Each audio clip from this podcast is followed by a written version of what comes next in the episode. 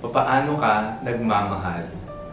Ako po si Father Piel Pareha at ito po ang ating segment, ang Daily Devotion, na kung saan tayo po ay magdarasal, magbabasa at magninilay kasama ng salita ng Diyos sa buong taon.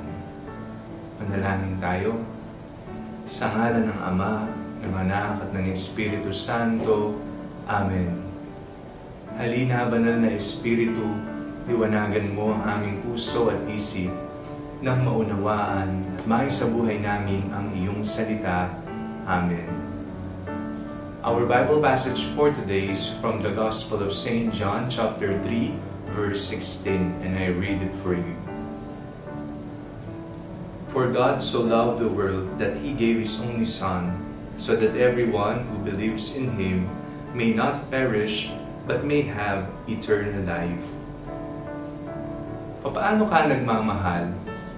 May nagsasabi po na kung magmamahal ka, ibigay mo lang ay kalahating porsyento, huwag mong itodo. Ngunit ang iba naman, sila ay nagmamahal gamit ang isandang porsyento ng kanyang sarili, kanyang oras, kanyang kakayahan at lahat-lahat ng makakaya niyang maibigay. Ngunit ang tanong sa atin ngayon, paano nga ba tayo magmamahal? Tingnan po natin ang pagmamahal ng Diyos sa ating lahat. Sa ating pong binasang Ebanghelyo ngayong araw na ito, napakinggan po natin na ang pagmamahal ng Diyos ay todo-todo. Kung ating pong babalikan ang mga kaganapan noong mahal na araw, nakita po natin ang dakilang pagmamahal ng Diyos sa pamamagitan ng pag-aalay ng kanyang sarili. Walang itinira sa kanyang sarili, inialay niya maging ang kanyang buhay para sa ating lahat.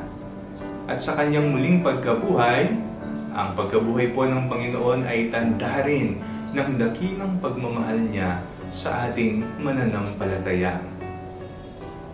Ang pagkabuhay po ng ating Panginoong Kristo ay isang maliwanag na ebidensya na ang pagmamahal ng Diyos ay matingkad at walang makakatalo nito maging kasalanan o kamatayan man. Todo-todo, labis-labis, umaapaw na pagmamahal. Tayo pong lahat ay inaanyayahan na tularan ang pagmamahal ng Diyos sa tuwing tayo po ay nagmamahal, wala sanang maging kondisyon, wala sanang hinihiling na kapalit, kung hindi purong pagmamahal para sa lahat. Ginagawa mo ang isang bagay na ito sapagkat ikaw ay nagmamahal. Ginagawa mo ang isang bagay na ito sapagkat ito ang tama at nararapat. Tularan natin ang Panginoon ang handog na pagmamahal ng Diyos ay maghahatid sa atin sa buhay na walang hanggan. Sabi nga ng binasa natin na parito ang anak ng Diyos, hindi upang kondenahin ang lahat ng tao, ngunit kundi ipamalas ang kanyang pagmamahal at upang dalhin lahat ng naniniwala sa buhay na walang hanggan. Manalangin tayo. Panginoon, maraming salamat po sa dakilang pagmamahal na inyong inilaan para sa aming lahat. Hindi man po kami karapat-dapat, ngunit minarapat niyo pong ipamalas sa amin ito at inaanyayahan kaming tularan ng halimbawa ng aming Panginoong Kristo ngayon at magpakailanman. Amen. Sa ngalan ng Ama, ng Anak at ng Espiritu Santo. Amen. Huwag niyo pong kalimutang i-like ang video ito, mag-comment po kayo, and share it with your family and friends. God bless you po.